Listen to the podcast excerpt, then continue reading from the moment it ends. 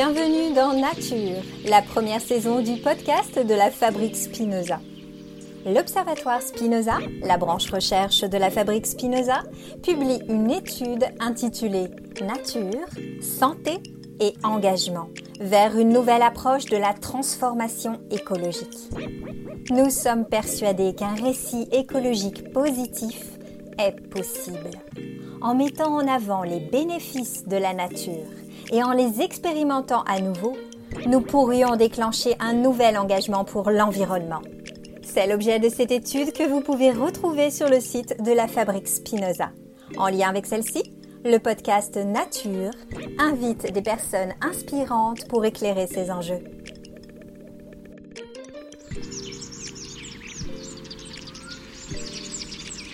Bonjour, je me présente, je suis Audrey Berthet, coach en épanouissement personnel et professionnel et organisatrice de retraite en silence pour permettre une reconnexion à soi, au vivant et un ressourcement profond et durable. La nature joue un rôle essentiel dans ma vie. Elle est à la fois une source d'inspiration infinie, un compagnon de tous les jours et sans doute mon plus grand maître de sagesse. Alors, en tant que membre de la Fabrique Spinoza, je suis très heureuse de vous accompagner dans cette série d'épisodes pour le podcast Nature et d'accueillir aujourd'hui mon invité Jacques Fradin avec qui nous allons dialoguer autour de ce sujet. Bonjour Jacques. Bonjour. Tout d'abord, merci d'avoir accepté notre invitation. Jacques, vous êtes docteur en médecine, comportementaliste et cognitiviste et psychothérapeute. Vous êtes fondateur et directeur scientifique de l'Institut de médecine environnementale, IME, créé en 1987, et fondateur de l'Institut de formation neurocognitivisme, INC. Vous êtes directeur pédagogique de deux DU, psychologie et pédagogie des troubles du comportement alimentaire, et à compter de novembre 2022, thérapie neurocognitive et comportementale à l'Université de Bourgogne. Vous êtes consultant comportementaliste en RPS, QVT et RSE et intervenant à HEC Executive Education Programme et l'INHESJ. Vous êtes également cofondateur et président du GIECO, IPBC, un GIEC du comportement dont nous aurons l'occasion de parler dans cet entretien. Et enfin, vous faites partie du comité des sages de la Fabrique Spinoza. Je me réjouis vraiment de cet échange avec vous, Jacques, dans lequel nous allons pouvoir nous intéresser plus particulièrement au levier de l'engagement, de la motivation, avec l'éclairage des sciences cognitives, pour voir comment favoriser des comportements positifs pro-nature et en faveur de la transition écologique. Mais avant de rentrer dans le vif du sujet, je vous pose la question que nous aimons poser à tous nos invités afin de croiser les regards sur ce que représente pour chacun la nature. Alors, pour vous, en quelques mots, qu'est-ce que la nature? Qu'est-ce que vous mettez derrière ce mot? Réponds d'abord en tant que personne, et puis je répondrai un peu après en tant que scientifique. En tant que personne, euh, la nature, c'est l'écosystème dans lequel, euh, si je peux dire, notre espèce s'est développée, dans lequel moi-même je me suis développé, j'ai grandi, euh, et qui représente en quelque sorte ce pour lequel nous sommes le plus adaptés et qui, en sens inverse nous inspire. On appelle ça la biophilie. Euh, nous avons euh, darwiniennement été adaptés à ce milieu et on le sait aussi bien au niveau de l'espèce qu'au niveau de l'individu, dans ce qu'on appelle la période sensible, euh, décrite par Conrad Lorenz, etc. C'est cette idéalisation qui fait qu'on parle de nostalgie pour un pays et plus généralement, eh bien, on a une espèce d'attachement à cet écosystème dans lequel nous avons en quelque sorte notre équilibre pourquoi sommes-nous, par exemple, attirés par les pays chauds? C'est que nous en venons. Et que, par contre, les ours polaires ne sont pas attirés par les pays chauds, sans doute. En tous les cas, si on en croit euh, leur comportement euh, et, beaucoup de travaux là-dessus. Alors ça, c'est une définition, je dirais, affective. Euh, nous sommes attachés à un milieu dans lequel nous nous sentons accueillis. C'est pour ça que mettre des plantes au bureau, ça apaise. Euh, avoir un jardin euh, entre les bâtiments, ça apaise. Et voilà pourquoi la nature est quand même quelque chose vers lequel nous, nous avons une aspiration profonde et mmh. permanente. Mmh. Alors il y a une deuxième dimension qui, elle, est plus scientifique qu'un certain Henri Laborie euh, donnait en disant ah, bon, la culture, vous voulez l'opposer à la nature, mais nous sommes naturels, nous faisons partie de l'écosystème. Alors pourquoi sommes-nous à certains moments un danger pour l'écosystème? Ça, c'est un autre sujet sur lequel nous allons largement revenir. En fait, toutes les espèces peuvent être un danger, les dinosaures l'ont été en leur temps. Euh, la question n'est pas de savoir si on est naturel ou pas, c'est si à un moment on tient à survivre ou pas psychologiquement, sociologiquement, économiquement, parce que bah, le risque fait aussi partie des écosystèmes. Mais pour autant, nous sommes la première espèce peut-être qui peut avoir conscience de ces mécanismes-là. Et nous sommes également tellement développés que nous pouvons réellement, beaucoup plus que les précédentes, tout détruire. Ce n'est pas que, avant, il n'y a pas des, emballements, euh, si je peux dire, euh, du développement de telle ou telle espèce qui finit par être rattrapée par des épidémies, comme nous d'ailleurs, au demeurant, on n'échappe pas autant qu'on l'espère ou qu'on le croit euh, à l'ensemble des facteurs de régulation de l'écosystème. Mais donc, on n'est pas si artificiel que ça. Par contre, nous sommes plus conscients et plus puissants que jusque-là, la plupart des espèces n'ont pu l'être. Donc nous sommes au moins aussi dangereux euh, qu'un astéroïde de grosse taille, on va dire, si on ne s'y prend pas intelligemment. Donc ce n'est pas tant artificiel qu'une question entre nous et nous, euh, voulons-nous simplement? Je reprendrai encore Laborie une phrase que j'aimais beaucoup, que je trouve très humoristique, et dans les années déjà 90, mmh. qui disait à certains moments, l'humanité me fait penser à des bactéries dans une boîte de pétri, disait-il. Ça bouffe tout, ça chie partout et ça meurt. Alors, si on ne veut pas être voilà, digne de notre rang tel que nous l'imaginons les jours où nous voulons nous dire nous sommes brillants et nous pourrons conquérir l'univers, il faudra d'abord déjà ne pas tout tuer dans la boîte de pétri mondiale et planétaire. Et puis on va aller regarder comment, comment on peut agir, parce qu'on a un vrai pouvoir d'agir. dans, dans l'étude, tout au long de l'étude, en fait, on, a mis en avant que la reconnexion à la nature permet d'entrer dans une dynamique positive qui nous amène à prendre soin de la nature. C'est lié à tout un tas de facteurs, mmh. dont des facteurs émotionnels, car on constate que la fréquentation de la nature nous procure, nous procure tout un tas d'émotions positives qui nous mettent dans des dispositions favorables pour agir. Par rapport à cela, j'ai envie de vous poser deux questions, Jacques déjà, d'un point de vue cognitif, comment ça s'explique Qu'est-ce qui se passe dans notre cerveau lorsqu'on est au contact de la nature? Et puis surtout, est-ce que euh, l'on peut dire que les émotions positives nous préparent à l'action pro-environnementale? Alors, c'est un sujet que je vais élargir d'emblée pour préparer la suite. Ça n'est pas seulement la nature. Je dirais que d'une façon générale, si je fais très simple, il faut bien simplifier, euh, pour être un peu pédagogue, même si évidemment on écorche certains concepts. Mais voilà, si je simplifie à l'extrême, on a deux sortes de plaisirs, deux grandes sortes de plaisirs, me semble-t-il. Il y a les plaisirs nourrissants, si je peux dire les plaisirs premiers.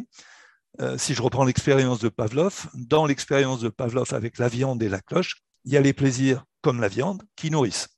Et puis il y a les plaisirs appris, la cloche, qui nous annoncent des plaisirs premiers qui nourrissent, si je fais très simple. Les plaisirs premiers euh, rassasient. Euh, ils nourrissent, donc ils rassasient non seulement biologiquement, mais psychologiquement. Donc on est, si je peux dire, frugal, parce que on en a plein la bouche, plein les oreilles, plein les yeux, plein le corps, plein les neurones. Et donc, en quelque sorte, c'est à la fois puissant, intense, rassasiant. Donc, euh, on passe à la suite. Et à certains moments, on devient philosophe, c'est-à-dire on contemple. Voilà. Ça, c'est les plaisirs, les vrais, si je peux dire. Et puis, il y a ceux qui sont appris, collés, Hein, Pavlov, Skinner, euh, tout ce qui est le conditionnement, et qui lui s'appuie plutôt sur des mécanismes d'espoir. Ça annonce quelque chose. La cloche annonce la satisfaction d'un plaisir. Mais au départ, c'est euh, un désir décalé. Tant que la cloche est collée systématiquement à la viande, le plaisir de la cloche peut finir par se mêler au plaisir de la viande, si je peux dire, mmh. euh, quel que soit l'objet. Euh, il y a juste qu'à un moment donné, euh, l'humain intelligent que nous sommes, et pas forcément ni généreux ni complètement intelligent, a conçu un certain nombre de cloches qui n'annoncent plus la viande. Ça devient ce qu'on appelle des leurres en biologie. Mmh. Ça devient des addictions. Autrement dit, le plaisir artificiel euh, commence à remplacer le plaisir réel. Autrement dit, vous branchez des neuromédiateurs, vous branchez toutes sortes de choses qui annoncent des plaisirs qui ne viennent plus, euh, que ce soit la pub, que ce soit des tas euh, d'addiction au sens très très large. Il y a un très beau livre là-dessus, Le bug humain de Sébastien Boller, hein, le rédac-chef de Cerveau et Psycho, par exemple. Alors, qui zoome un peu trop seulement sur cet aspect-là et pas assez sur ce qui est en amont. Mais en tous les cas, ça montre à quel point ces addictions nous détournent. Donc la euh, nature, alors, dans tout ça, qu'est-ce qu'elle eh ben, elle, fait partie des plaisirs nourrissants. C'est bien hmm. ça le sujet. Et hmm. comme tous les plaisirs nourrissants, elle nourrit vraiment, elle apaise. Hmm. Mais je le dirais au sens très large, la gastronomie, la vraie, pas celle qui est bourrée comme la junk food, d'exhausteurs de goût qui ne vous nourrissent plus de rien, mais qui vous donnent des, des illusions, parce qu'ils ressemblent à des plaisirs qui vous annoncent des vrais Hmm. aliments. Hmm. Mais ils en sont des copies. hein. Quand vous savez comment est faite la junk food, c'est toujours les mêmes cinq aliments, les moins chers et les plus nourrissants au sens calorique, mais qui ne contiennent pas toutes sortes d'autres choses, Hmm. qui de surcroît sont très transformés, donc altérés. On y perd encore des nutriments que déjà ils avaient insuffisamment. Euh, et puis euh, surtout, on met des exhausteurs, on met même des produits pour enlever des goûts, parce qu'on a rajouté même pa- parfois des quasi-déchets, des produits qui viennent de toutes sortes de filières, etc. Donc on, on- on détruit tous les goûts, on détruit beaucoup de nutriments, et après on rajoute des exhausteurs de goût, des texturants, pour fabriquer de la fausse viande, de la fausse pizza, de la fausse tout ce que vous voulez. Mais vous avez l'impression de manger des aliments différenciés, mais c'est toujours le même. C'est toujours les mêmes, donc vous êtes saturé de certaines choses, sevré de certaines choses, et donc vous êtes comme dans une addiction. Vous mangez des choses qui ne vous nourrissent pas, donc qui ne vous rassasient pas. Donc après, vous êtes à la fois frustré et gavé. Et quand Alors- vous avez de la vraie gastronomie, eh bien, vous avez mangé peu et vous sortez en disant je me sens bien. Hmm, hmm. Oui, donc c'est vraiment revenir à des plaisirs euh, euh, bah, vous dites, qui nourrissent, donc euh, des plaisirs naturels, revenir à des choses naturelles. Et donc, c'est la reconnexion à la nature. Donc, du coup, là, on n'est plus dans l'alimentation, mais d'être au contact de la large. nature. Voilà, c'est ça. D'être au contact de la nature, ça va générer ces émotions positives assez. Ça en assez- fait partie. ça en Mais fait en partie. fait, tous les plaisirs qui nous nourrissent vraiment sont naturels. Oui. Pour une bonne Oui. et simple raison, c'est qu'on a été sélectionnés dans ce monde-là et que eux seuls nous nourrissent et que les autres ne sont que des promesses. Si Facebook euh, fait qu'on cherche tellement de likes, c'est parce que les études sur le bonheur de Harvard, par exemple, montrent que le vrai bonheur, c'est d'abord les relations de confiance. C'est le gros du package du bonheur, Oui. du vrai bonheur vécu, pas du bonheur promis. Et deuxième niveau de bonheur, ce sont les passions. Et les passions, presque toujours, nous branchent sur des éléments qui ont correspondu soit dans l'évolution des espèces à des éléments désirables, soit à des éléments dans notre prime enfance qui nous ont nourris et qui ont été idéalisés selon les mécanismes de l'empreinte ou de la période sensible, comme on veut. Et donc, pour toutes ces raisons-là, ce qui nous nourrit vraiment sont toujours des plaisirs naturels, même si certains paraissent artificiels. Bah, la musique, euh, il semble bien qu'on ait des prédispositions pour dire Mm. qu'une gamme est majeure ou mineure, c'est-à-dire gaie ou triste, ou que même carrément c'est dissonant, que ça ne sonne pas juste. Et il n'y a pas besoin d'avoir suivi le conservatoire pour savoir si ça sonne juste. N'importe où dans le monde et quelques générations que ce soit. Donc on est prédisposé pour que certains sons nous soient bénéfiques. Pourquoi? Sans doute parce que comme la beauté physique, elle traduit la santé physique, sans doute que la beauté de la voix traduit également la santé des cordes vocales et de la voix. Bref, on a des indicateurs pour nous indiquer, pour, pour nous, pour la reproduction, pour, pour toutes sortes de Les choses. sons de la nature aussi, on a, on Et a les vu dans l'étude, les nature, sons de la nature sont vraiment très bons pour nous. Et alors, par rapport à cette question des émotions, Ouais. donc, euh, quand je disais que c'était, on était dans une dynamique positive, c'est que finalement, on se reconnecte à la nature, ça nous fait du bien, ça génère des émotions Exactement. positives. Et ce qu'on se rend compte, c'est que ces émotions positives, elles vont nous préparer, elles vont favoriser une action pro-environnementale. Est-ce que vous êtes d'accord avec ça? En quoi les émotions positives, elles vont nous aider à... Tous nos plaisirs sont pro-environnementaux Ouais. parce que d'abord rassasiants et deuxièmement, ils sont tous construits sur des éléments que, avec, ou avec civilisation ou sans, on trouve. Ouais. Redit autrement, faire une société frugale, c'est nous ramener à ce qui nous rend réellement heureux Mmh, et mmh. rassasiés et on n'y coupera pas. Autrement dit, si je devais le mettre à l'endroit, à la base, hein, euh, si je peux dire, la technique est là pour nous aider à nourrir nos besoins, les vrais. Quand elle devient une machine à nous tromper pour ne plus le nourrir, mais nous illusionner, c'est là où peut-être ça part mal. Mmh. Mais que ça soit économique, technologique, politique, sentimental, on peut aussi promettre des choses qu'on ne donnera pas. Bon, chaque fois, on retombe sur le fait que euh, quand on est mature, en démocratie, en éducation, en, en sentiment, eh bien, c'est qu'on est capable à la fois de mieux se connaître et de mieux décoder le monde extérieur, d'être moins naïf, pour pouvoir mieux savoir ce qui va réellement nous rassasier. Donc, la question de la durabilité, c'est d'abord une question de maturité individuelle et collective qui nous permettra de retrouver le bonheur. Autrement dit, c'est du comment, c'est pas du quoi et du pourquoi. Le Oui. quoi et le quoi, le quoi et le pourquoi, je pense que les Bouddhas et autres nous ont donné depuis longtemps la piste des vrais bonheurs. Euh, la modernité n'est qu'une façon de mieux y parvenir ou moins bien, et retrouver ces standards-là nous rendra à la fois sobres et, et respectueux de nous-mêmes, des autres et de l'écosystème, et que le reste nous mène tous dans le mur, y compris nous-mêmes. On n'est pas heureux. Et si je prends l'exemple de ceux qui sont addicts à l'argent, seraient-ils milliardaires, qui même lorsqu'ils sont parmi les plus riches du monde sont toujours autant addicts et donc pas heureux, avant de les condamner, je les plains. Et je pense que nous avons tous une inculture du bonheur que la fabrique Spinoza essaie de nous aider à mieux trouver. Le bonheur mal trouvé, il est la cause numéro un, celui de la nature, mais tout est naturel dans nos bonheurs. Il n'y a pas de plaisir artificiel. Ce sont des, des, addictions collées sur des vrais bonheurs et qui nous mènent dans le mur, comme depuis toujours. Il y a toujours eu des illusionnistes. Alors j'ai envie de vous interroger sur, euh, sur un autre aspect hein, qu'on est allé mmh. regarder aussi dans l'étude. Mmh. Euh, une des envies de la fabrique Spinoza à travers cette étude et les mmh. épisodes aussi, c'est de donner envie de se mobiliser, de s'engager en faveur de la transition écologique. On vient de voir que les émotions positives peuvent jouer un rôle, mais quels sont les autres leviers de la motivation? Comment favoriser l'envie d'aller vers des actions écologiques positives. Hein, parce que j'ai l'impression qu'on n'utilise pas toujours les bons leviers pour motiver à agir positivement. Donc, quels sont ces leviers hein, de la motivation? Alors, je, reviens quand même sur l'émotion parce qu'il y a des émotions. Mmh. Donc, il y a des émotions positives ou négatives qui sont vertueuses, si je peux dire, pour notre survie, et d'autres moins. Mmh. Euh, c'est pour ça qu'opposer positif et négatif ne me paraît pas être le plus pertinent. Mmh. Il y a des motivations, comme je l'ai dit, positives qui relève de l'addiction. Et quand on prend une drogue au départ, ça crée plein de choses positives.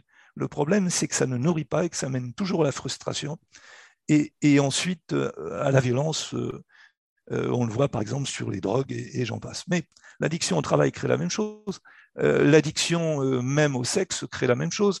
L'addiction à la consommation alimentaire crée la même chose, des troubles du comportement alimentaire en font partie. Donc le positif n'est pas le meilleur référentiel, comme hmm. le négatif non plus. Hmm. Il y a du négatif, les écologistes le croient depuis longtemps, certaines peurs qui nous ramènent à la raison, et d'autres non. Il y a des choses qui nous rendent anxieux, et il y a des choses qui nous rendent lucides. Donc je préférerais dire que la fracture se joue plus euh, dans le fait qu'on a d'un côté une recherche de perception euh, qui en quelque sorte boucle des boucles qui sont apprenantes, euh, qu'on soit intelligent par le haut, par le préfrontal, par le, la possibilité d'adaptation, de résilience, d'innovation, et dans lequel on innove des choses qui sont euh, extrêmement intéressantes et captivantes, la curiosité, la créativité, etc., et qui sont largement plus développés chez l'humain que chez la plupart de nos congénères mammifères et vertébrés, et qui font partie de nos vrais bonheurs, et de temps en temps qui nous font vivre des choses parfaitement euh, stressantes, parce qu'on prend des risques. Mais tout cela peut être apprenant, on le voit dans la sécurité aérienne, le rétexte, le retour d'expérience. C'est apprenant et au fond, ça ne nous stresse pas tant ou pas longtemps que ça ne nous aguerrit. Et puis à l'opposé, il y a des choses qui nous, euh, disperses, euh, qui font qu'à un moment donné, on ne sait plus trop où on habite. La crise de la quarantaine, euh, dont le burn-out ou le bore-out ferait partie dans le domaine professionnel, et dans lequel, à un moment donné, on ne sait plus trop où on habite, et où on a le sentiment de ne plus savoir qui on est, on a de vrais troubles de l'identité, ce qu'on appelle en psychologie le faux self, le faux soi, euh, dans lequel on se sent à un moment donné égaré individuellement et collectivement, et on ne croit plus à ce qu'on fait. Et je glisse donc sur la deuxième dimension, en plus de ces motivations qui sont éclairantes seraient-elles positives ou négatives? Autrement dit, euh, qui nous poussent en quelque sorte à désirer des choses plus intensément ou à vouloir en éviter d'autres de façon plus mature et en quelque sorte euh, efficace, euh, qui donc nous, nous, enrichissent de la connaissance de nous-mêmes. C'est ça la sagesse ou la maturité? Quels sont les bons leviers alors, ouais. Exactement. Dans cette hmm. maturité, il y a le fait de mieux connaître les émotions qui sont véritablement porteuses et celles qui, au contraire, nous explosent et nous, et, nous débranchent. Eh bien, l'équivalent sur le plan cognitif, euh, c'est véritablement, tout simplement, l'adhésion. On y croit ou on n'y croit pas, à un niveau intime, à un niveau profond. Euh, pour moi, si je devais donner un, élément que les sociologues citent euh, de temps entend et qui est un bel exemple, c'est le paradoxe d'Abilène. Le paradoxe d'Abilène, c'est comment à un moment donné, collectivement, qu'on soit dans un comité de direction, dans un parti politique ou tout ce qu'on veut, euh, des choses auxquelles finalement on adhère, on vote, on vote pour, on, agit pour, et au fond, personne plus n'y croit. Le paradoxe d'Abilène, c'est comment on prend des décisions ineptes collectivement à travers le regard social qu'on n'ose pas enfreindre, le manque de confiance en soi, d'assertivité, comme on dit, euh, le manque d'authenticité dans les relations entre les gens, tout ça qui fait qu'à un moment donné, individuellement, au fond, si on cherche bien, on sait que on n'y croit plus réellement. Hmm. Euh, dans le fort intérieur, mais que collectivement, on n'ose pas encore le dire, et même parfois on professe le contraire absolu de ce qu'on pense. De mauvaise hmm. foi, ou pire encore, parce qu'on croit que c'est raisonnable. Et donc, je dirais, l'intime conviction euh, est le deuxième levier cognitif euh, qui s'allie à l'intime désir, si je peux dire. Et c'est cette dimension profonde euh, de contact retrouvé avec soi-même, la, pleine conscience, diraient les Tibétains, euh, euh, et qui fait que, mais ça peut être les stoïciens ou les épicuriens, on va dire que dans toutes les cultures, certains ont cultivé le rapport à soi-même de façon un petit peu plus approfondie, dans lesquels on retrouve un contact plus, plus, plus, plus profond et qui, lui, peut nous aider non seulement à recentrer notre vie, mais à recentrer notre vie collective. Et une société dans laquelle on n'ose pas s'affirmer et dans laquelle l'image sociale finit par euh, euh, se substituer à, cette recherche, hein, la, Renaissance par exemple, où, le romantisme ont été des retours dans notre société occidentale sur cette vocation intime plutôt que cette tradition familiale euh, ou culturelle dans laquelle on se laisse parfois endoctriner. Donc c'est cette intimité-là, à tous les niveaux serait-elle cognitive, qui nous permet de retrouver notre GPS, si je peux dire, individuel et collectif. J'ai l'impression qu'il y a aussi quelque chose qui joue autour de euh, la motivation extrinsèque et intrinsèque. Je crois qu'on a encore tendance à beaucoup croire que ce qui fonctionne le mieux, c'est la motivation extrinsèque, voire euh, la contrainte, euh, voire la punition, alors que là, on, a vraiment besoin aussi de mettre en avant pour que l'individu s'engage. On a besoin de mettre en avant quels sont les, bienfaits individuels. Qu'est-ce que ça va lui apporter? Qu'est-ce que vous en pensez de, ça? Je vais peut-être redéfinir oui. en trois mots la motivation intrinsèque et extrinsèque. La motivation intrinsèque, c'est tout ce qui vient en bottom-up, en bon français, euh, de l'intérieur, qui remonte à partir de nos perceptions intimes. Autrement dit, c'est une autre façon de dire ça. Dans les motivations intrinsèques, certaines sont génétiques, il y a des travaux dessus, d'autres sont précoces dans la période périnatale euh, et constituent ce qu'on appelle nos préférences qui nous nourrissent beaucoup. C'est-à-dire que c'est le fait même de faire les choses qui nous plaît euh, plutôt que de produire des résultats. Donc ça nous rend terriblement robustes parce que on le voit dans les hobbies, ça n'est pas le fait de bien jouer du violon qui nous, qui nous assouvit, si je peux dire, qui nous mm. nourrit pleinement. C'est le fait de le faire, c'est le fait de progresser. Donc le chemin nous intéresse plus que le résultat. Alors que les motivations, alors dans les motivations intrinsèques, il y a aussi des dimensions qui sont apprises, tardives, euh, liées au préfrontal notamment, mais qui ont tous un point commun, c'est qu'elles sont liées à cette intimité et ce plaisir de faire et de progresser euh, dans son rapport à soi-même. Et à l'opposé, l'extrinsèque est beaucoup plus lié à la reconnaissance sociale, à l'image sociale, mais aussi aux résultats tangibles qu'on va dire, euh, si je peux dire, le, carburant, l'argent qui fait qu'on peut survivre. Il faut des deux pour pouvoir être, euh, si je peux dire, efficace dans la vie. Il faut des choses à court terme qui fournissent de l'utile, et il faut du futile qui nous nourrisse nous, mais qui est aussi du visionnaire, qui est perçu comme futile par ceux qui ne sont que dans le court terme, mais qui est peut-être aussi du visionnaire et du créatif. C'est la somme des deux qui font un individu complet. Et dans notre vie individuelle, nous sommes les deux. C'est dans notre vie sociale que nous sommes devenus court-termistes, comme les gens dont on dirait quand on les voit insouciants, voire inconscients, qui ne construisent pas demain tout en vivant aujourd'hui. Donc je dirais, nous n'avons pas ou nous avons perdu le petit peu de progrès que nous faisons laborieusement au fil des millénaires. Nous sommes dans une période qui, malgré notre maturité individuelle, est très inconsciente et insouciante et irresponsable au niveau collectif. N'importe quel individu qui fait la même chose au niveau individuel est perçu comme étant à côté de la plaque individuellement. Sauf que collectivement, on l'est. Là, il y a un gros bug. En tout cas, il y a besoin vraiment, je pense, dans la façon de communiquer et d'amener à de nouveaux comportements, de mettre en avant comment l'individu va trouver du plaisir aussi dans ses comportements, comment il va pouvoir tirer une, satisfaction de, euh, de l'adoption euh, d'un nouveau comportement. clairement, clairement. Nous, dans l'étude, on a aussi mis en avant euh, que pour dépasser une action climatique et favoriser des comportements vertueux, euh, un chemin possible consiste à sortir de nos motivations grégaires et de nos relations de domination. Est-ce que vous pouvez nous dire quelques mots sur ce mécanisme et surtout comment le dépasser? Parce que j'ai l'impression qu'il agit un peu à notre insu finalement.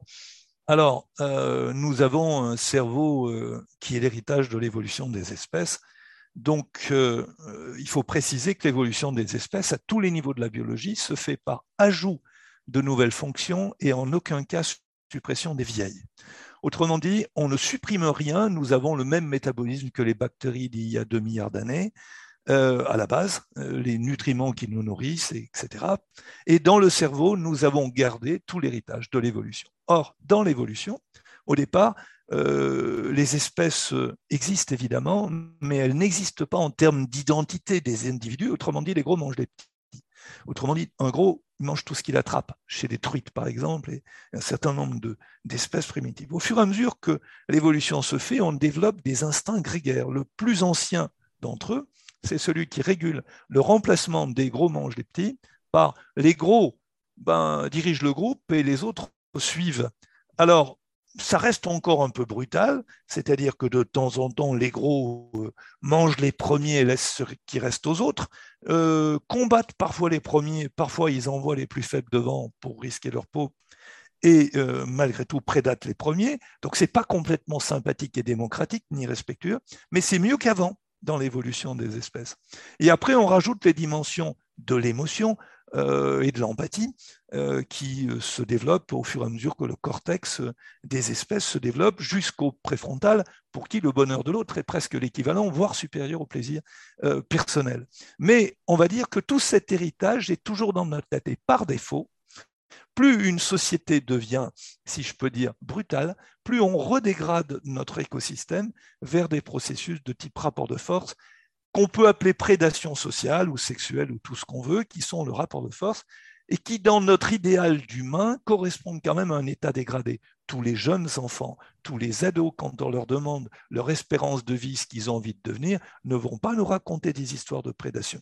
Mais pour autant, dans la vie, peuvent le devenir. C'est donc, et quand on les interviewe, quand ils sortent de prison, pour certains les délinquants, je l'ai fait quelquefois sur euh, prescription de juges et autres, eh bien, les gens quand, on les fait parler, nous disent tout le temps, mais oui, bien sûr que la vie que j'ai menée, ce n'est pas la vie dont je rêvais.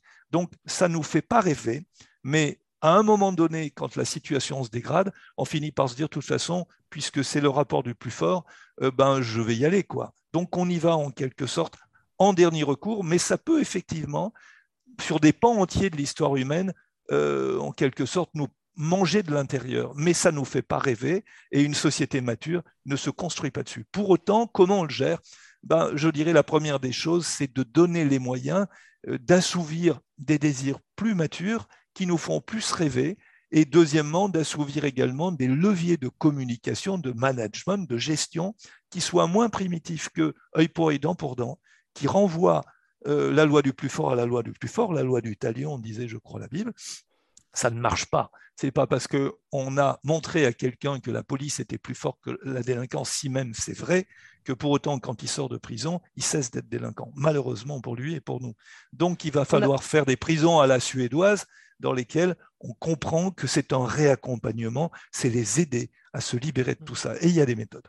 On a d'ailleurs proposé dans l'étude, mmh. je ne sais pas ce que vous en pensez, comme pour dépasser ça, de, réenchanter euh, l'identité écologique. Et, je dirais également empathique, parce que c'est l'empathie pour la mmh. nature, c'est aussi l'empathie pour l'humain, et c'est même l'empathie pour nous-mêmes. Hein. Euh, c'est très tibétain, commencer par faire trois ans, trois mois, trois jours de méditation pour déjà commencer un petit peu à vous sentir et vous aimer, et vous serez en état d'aimer les autres et d'aimer la nature, parce que tant qu'on ne s'aime pas, euh, comment pourrait-on faire vivre à d'autres des choses que même on ne sait pas souffrir soi-même? Mmh, mmh. Donc il y a des questions qui correspondent dans l'intimité, commencent dans l'intimité. L'amour de la nature n'est qu'un amour comme un autre. Quand on est dans un rapport de force où la destruction prime, pourquoi ne pas détruire le monde? Après tout, on se détruit bien soi-même. Est-ce que la motivation suffit pour changer des comportements? Quels sont les moteurs d'un changement réellement euh, efficace? Parce que j'ai l'impression qu'on a tout un tas de comportements qui ah sont automatiques aussi. Eh oui, bien sûr. Là, vous veniez, vous parliez tout à l'heure, vous évoquiez le DU, trouble de comportement alimentaire, psychologie et pédagogie. La première chose qui fait que quelqu'un arrive, qui, qui, a du mal à changer de comportement alimentaire, la première chose qui fait qu'il n'y arrive pas. Alors on s'entend, c'est 10, 20, 30% des gens qui ont de gros problèmes du comportement alimentaire. Vous en avez 70, 80 qui arrivent à peu près, et vous en avez 50 qui arrivent très bien à gérer leur comportement alimentaire. Alors donc, euh, malgré tout, il y a beaucoup de gens qui y arrivent, mais il suffit qu'une large minorité n'y parvienne pas pour désorganiser euh, beaucoup de choses dans la société. Donc, je dirais, euh, euh, le fait d'y arriver, c'est une culture, c'est une connaissance, soit intuitive et culturelle, soit médico, psycho, socio, euh, euh.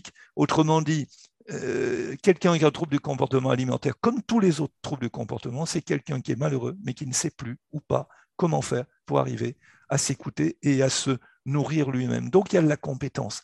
On apprend tout cela. je donnais l'exemple de la gastronomie. D'une façon générale, c'est une connaissance de ses sens, c'est une connaissance également des leviers, à la limite, savoir euh, préparer à manger pour que ça soit appétant, c'est pas non plus donné à tout le monde. Et euh, encore une fois, l'industrie euh, agroalimentaire nous nourrit plus qu'elle ne nous rassasie, comme on l'a vu. Donc, pour toutes sortes de raisons, on a besoin d'apprendre tout cela. Donc, je dirais, un manager a besoin d'apprendre certains membres de son équipe à trouver leur équilibre dans leur métier. On a besoin d'apprendre dans le casting à sélectionner des gens qui vont pouvoir s'épanouir dans le métier et d'éviter les contre-emplois, d'éviter les erreurs de management qui amènent les gens. Par exemple, quand on ne donne que des récompenses à l'argent, on ne fait que coller des promesses, l'argent, plutôt que des plaisirs de faire ce qu'on est là en train de faire, et qui fait qu'on se nourrit déjà de ce qu'on fait. Après, on va se nourrir de l'équipe avec qui on partage, et on aura par-dessus le marché quelque chose d'utile qui est l'argent. Mais euh, s'il n'y a que ça, on, est constamment frustré. Et pour favoriser des comportements pro-environnementaux, euh, qu'est-ce qui, peut, euh, qui peut aider J'y viens, j'y viens. Parce qu'effectivement, pourquoi je le cite en dernier? C'est parce que c'est le plus lointain hmm. dans la perception.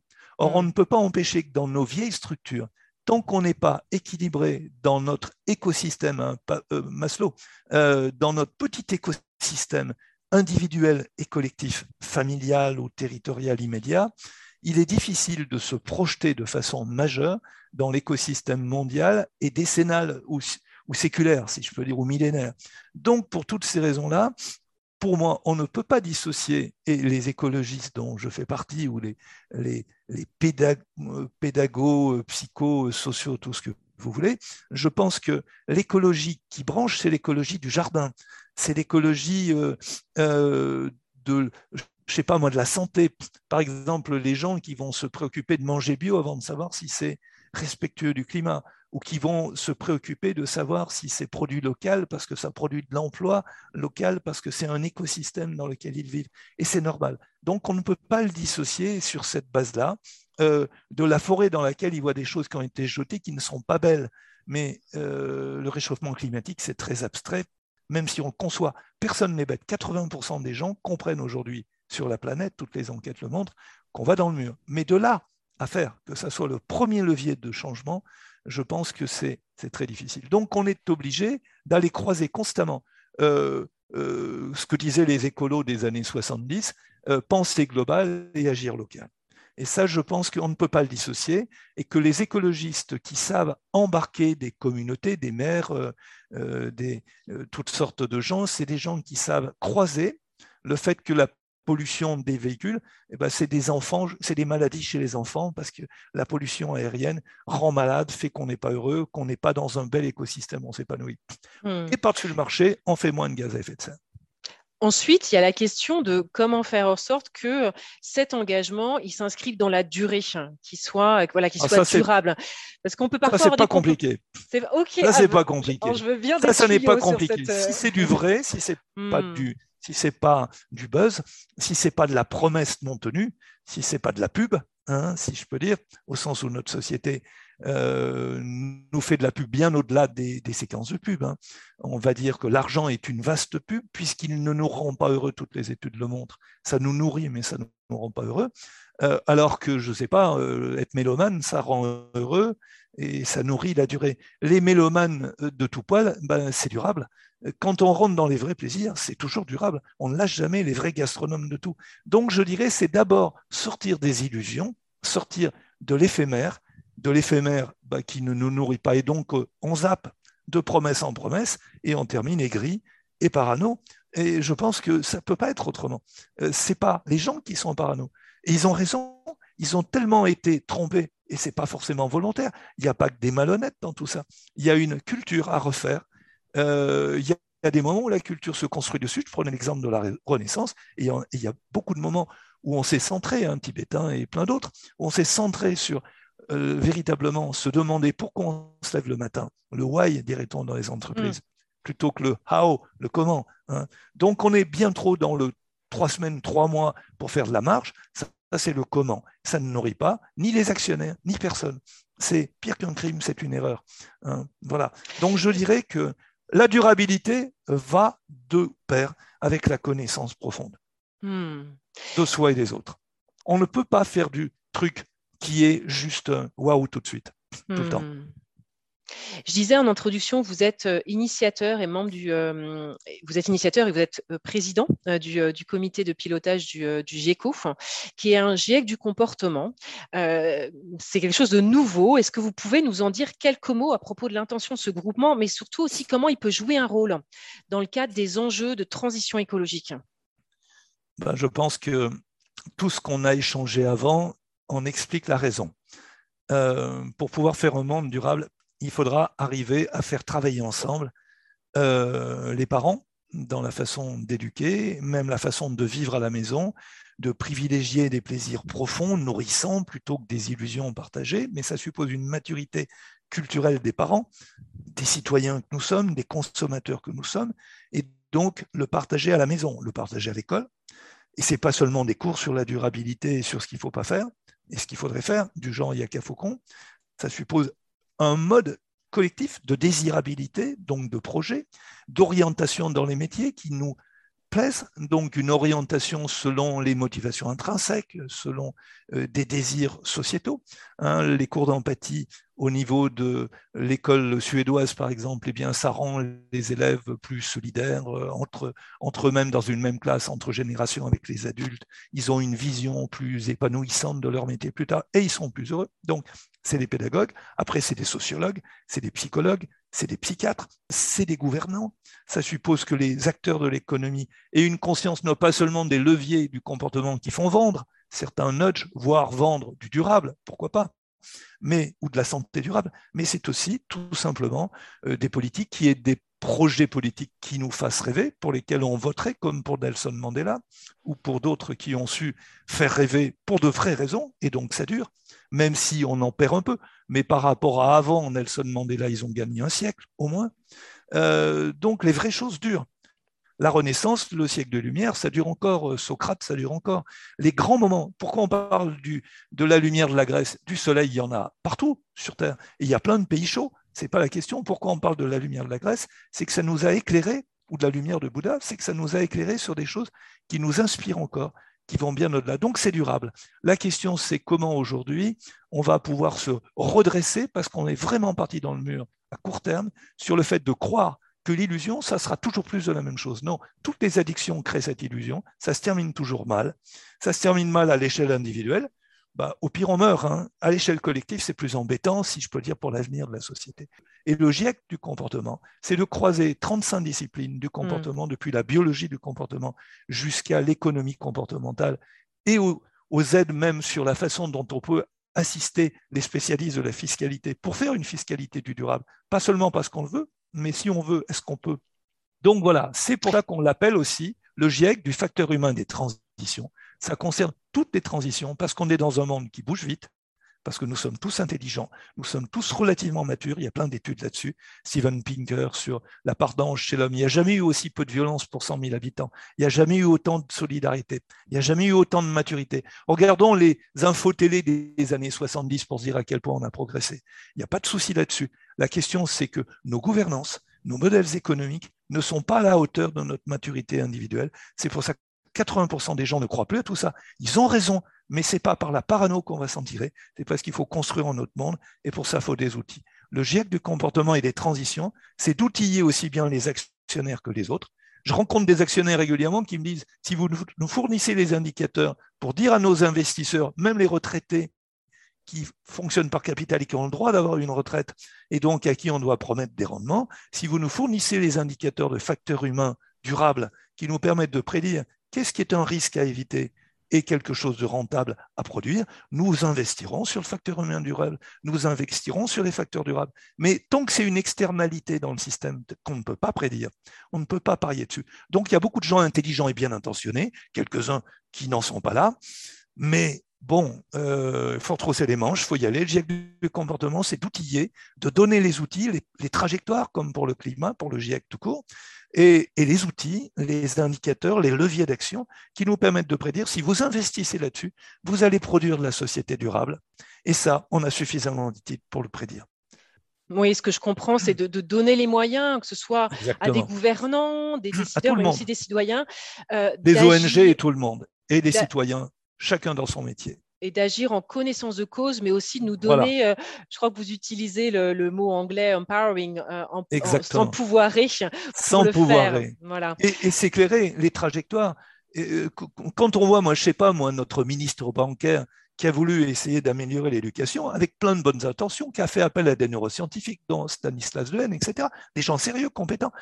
Sauf que s'il avait eu le GIECO, sans vouloir faire de pub, puisque ça n'est pas du business. Euh, s'il avait eu un organisme comme ça, il aurait pu se rendre compte que ce qui faisait peut-être de bien sur certains axes était peut-être plus critiquable sur d'autres sujets et qu'il n'a pas les outils. Euh, quand on est de bonne volonté aujourd'hui, comme je pense lui et d'autres, euh, ou des gens de la RSE et plein d'autres, eh bien, on peut très bien vouloir faire une chose et constater quelques temps plus tard qu'il y a des effets de bord collatéraux qui ne vont pas dans le sens que l'on veut. Donc, je dirais aujourd'hui, on a non seulement besoin de le comprendre, maturité, de le vouloir, euh, qui est euh, absolument essentiel. Mais après, il faut, il faut avoir les savoirs, il faut avoir les niveaux individuels, mais aussi interindividuels de management et organisationnels, les bons marqueurs, les marqueurs attracteurs, et tout ce qu'il faut pour qu'on ne soit pas déçu constamment en se disant si on aurait su, on n'aurait pas venu. Hein. Donc, euh, comment Et le grand facteur limitant aujourd'hui, c'est le facteur humain dans le, si je prends un exemple du MEDEF en France, hein, le mouvement des entreprises, 70% des fusions-acquisitions échouent à cause du facteur humain, incluant les actionnaires.